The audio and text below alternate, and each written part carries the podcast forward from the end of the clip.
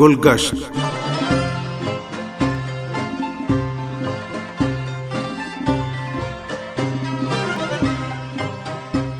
عزیز سامن پروگرام گلگشت کے ساتھ حاضر خدمت ہیں۔ عباس سید کا سلام قبول فرمائیں۔ سامن پیغمبر اکرم حضرت محمد مصطفیٰ صلی اللہ علیہ وآلہ وسلم اور آئمہ اطہار سے متوسل ہونا اور اولیاء خدا، بزرگان دین اور اللہ کے مقرب بندوں کی تجلیل و تکریم اور ان کے مزارات کی تعمیر مختلف اسلامی فرقوں کے درمیان رائج اعمال حسنہ میں شامل ہے چنانچہ آشقان اہل بیت علیہ السلام گزشتہ اتوار سے آئمہ تاہرین علیہ السلام اور ان کی اولاد کو خراجی عقیدت پیش کرنے اور روحانی فیض کے ان سرچشموں سے سیراب ہونے اور ان کی شفاعت حاصل کرنے کے لیے ان کے مزارات کی تعمیر کرتے چلے آئے ہیں، جو مرجع خلائق ہے ایران کے گوشے کنار میں واقع امام زادگان کے مزارات اور دیگر مقدس مقامات ایرانی معاشرے کے گہرے مذہبی ڈھانچے کی غمازی کرتے ہیں۔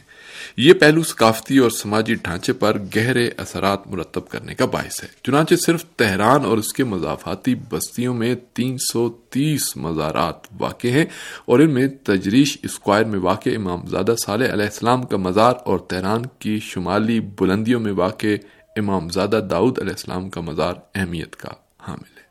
سامعین، آئیے ان دونوں مقدس مقامات کے بارے میں کچھ جاننے کی کوشش کرتے ہیں۔ امام زادہ صالح علیہ السلام کا مزار تہران کے مشہور ترین مزاروں میں سے ایک ہے جو تہران کے شمالی حصے میں بازار تجریش میں واقع ہے۔ یہ مزار مرجع خلائق ہے اور روزانہ ہزاروں عقیدت مند اپنی مرادیں لے کر یہاں آتے اور زیارت کا شرف حاصل کر کے بارگاہ الہی سے اس امام زادے کو وسیلہ قرار دے کر حاجت روائی کے لیے دعا کرتے ہیں۔ لوگ اہل بیت رسول صلی اللہ علیہ وآلہ وسلم سے دلی معدت اور عقیدت کا اظہار کرنے کی غرض سے اس مزار کی زیارت کرتے ہیں۔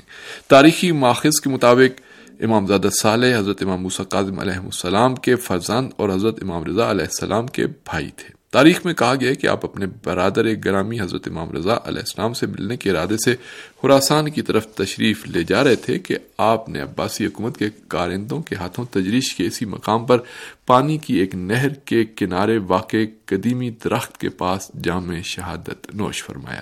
چنانچہ آپ کی شہادت کے بعد آپ کا مرکز متحر آشکان اہل بیت کی زیارت گاہ میں تبدیل ہو گیا۔ پہلی بار مرکز متحر پر ساتویں، آٹھویں صدی ہجری مطابق بارہویں، تیرہویں صدی عیسوی میں گمبت اور بارگاہ تعمیر کی گئی تھی۔ مزار کا اصلی ڈھانچہ چار کونوں والی بڑی عمارت پر مشتمل ہے، جس کی دیواریں موٹی ہیں۔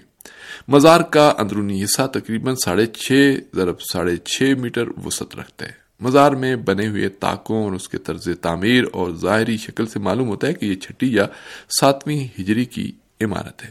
البتہ مزار کی الواح سے بھی جو پہلے روزے کے احاطے میں واقع تھی اور آج کل سین میں رکھی ہوئی ہیں، اس بات کی نشاندہی ہوتی ہے۔ جب ہم مزار کی عمارت کے اندر داخل ہوتے ہیں تو اندرونی حصے کی دیواروں پر لگی ہوئی شیشہ کاری ہم پر خاص روحانی وجد تاری کر دیتی ہے۔ عمدہ قسم کی شیشہ کاری ماہر ایرانی کاریگروں کے ذوق مہارت کا منہ بولتا ثبوت ہے۔ مزار کے درمیانی حصے میں مرکز متحر پر لکڑی اور چاندی سے بنی ہوئی خوبصورت زری نصب کی گئی ہے، جس کو قلم زنی اور کنداکاری کے فنون سے مزین کیا گیا ہے۔ اس زری کے اندر لکڑی کی بنی ہوئی ایک اور زری نصب ہے، جس پر مربع شکل میں خانہ بندی کے ڈیزائن کندہ کیے ہوئے ہیں اور اس کے اندر مرکز منور پر لکڑی کا ایک صندوق نصب ہے۔ واضح ہے کہ ساتویں صدی ہجری میں مغلوں کے حملے کے دوران امام زدہ صالح کا مزار تباہ کر دیا گیا تھا، جس کے بعد نیک لوگوں نے اس کی دوبارہ تعمیر کی۔ فتح علی شاہ کاچار کے بیٹے ہلاکو میرزا نے مزار کی تعمیر نو کی۔ اسی دوران روزے کے اندرونی حصے کی تزینات اور اصلاحات بھی انجام دی گئی اس پر گمبت تعبیر کیا گیا اور کاشیکاری سے آراستہ کیا گیا۔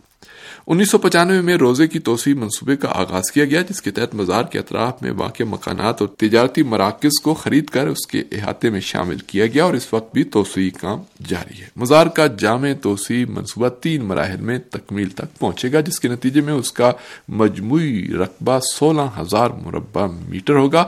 امام زدہ سالے کے موجودہ احاطے کا رقبہ پانچ ہزار تین سو مربع میٹر ہے۔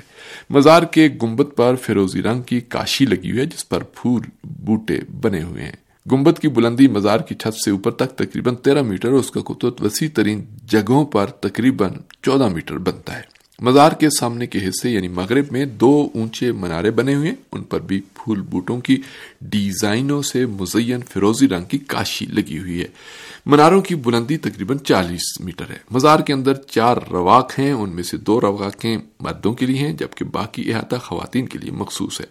روزے سے متصل رواقوں کے دروازوں پر پندرہ سال پہلے کندہ کاری کی گئی ہے۔ موجودہ زری اسفہان میں بنائی گئی ہے، جو انیس سو چھہتر میں پرانی زری کی جگہ پر نصب کی گئی۔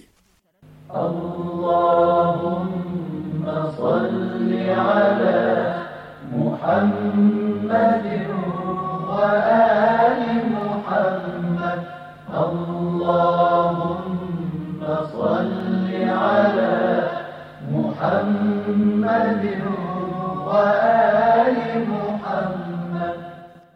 سامعین، تہران کے شمال مغربی حصے میں فرازات کان اور سولکان تحصیلوں کے شمال مغرب میں توچال اور رندان کے بلند پہاڑوں کے درمیان تقریباً تین ہزار میٹر کی بلندی پر پرپیچ و خم پہاڑی سڑک سے گزرنے کے بعد درختوں سے بھری ہوئی تنگ وادی میں دور سے نظریں خود بخود امام زادہ داؤد علیہ السلام کے سنہری گمبت پر پڑتی ہیں جو آنکھوں کو خیرہ کر دیتا ہے۔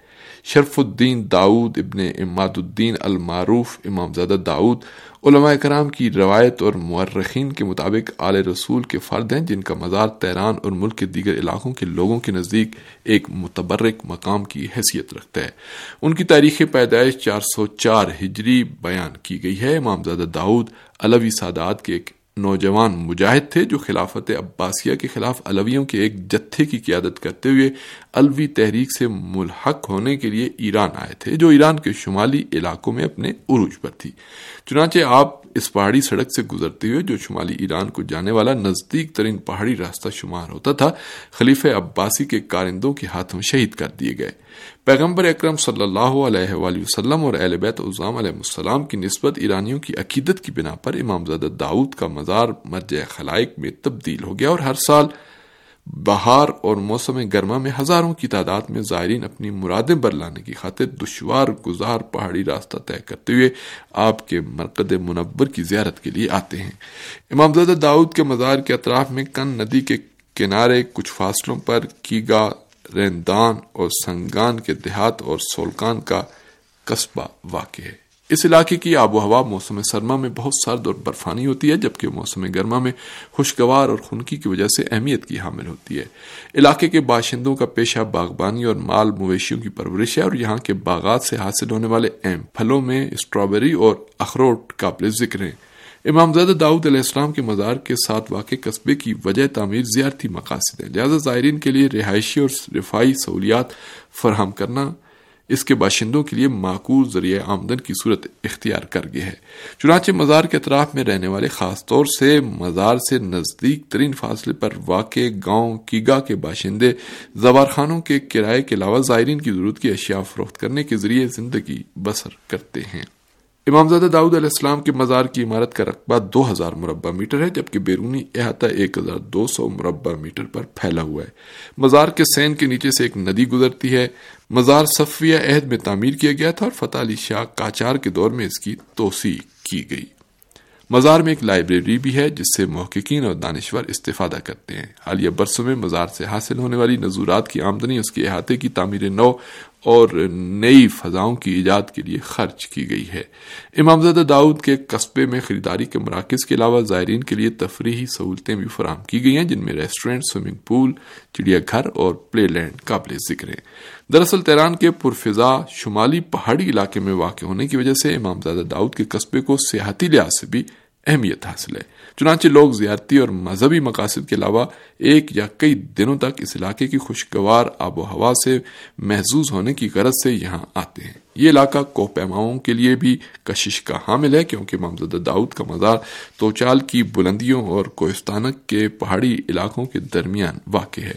کوہ پیمائی کا شوق رکھنے والے توچال کی خوبصورت اور سبز پہاڑی دامنی علاقوں سے گزرتے ہوئے امام زادہ داؤد کی زیارت کے لیے جا سکتے ہیں۔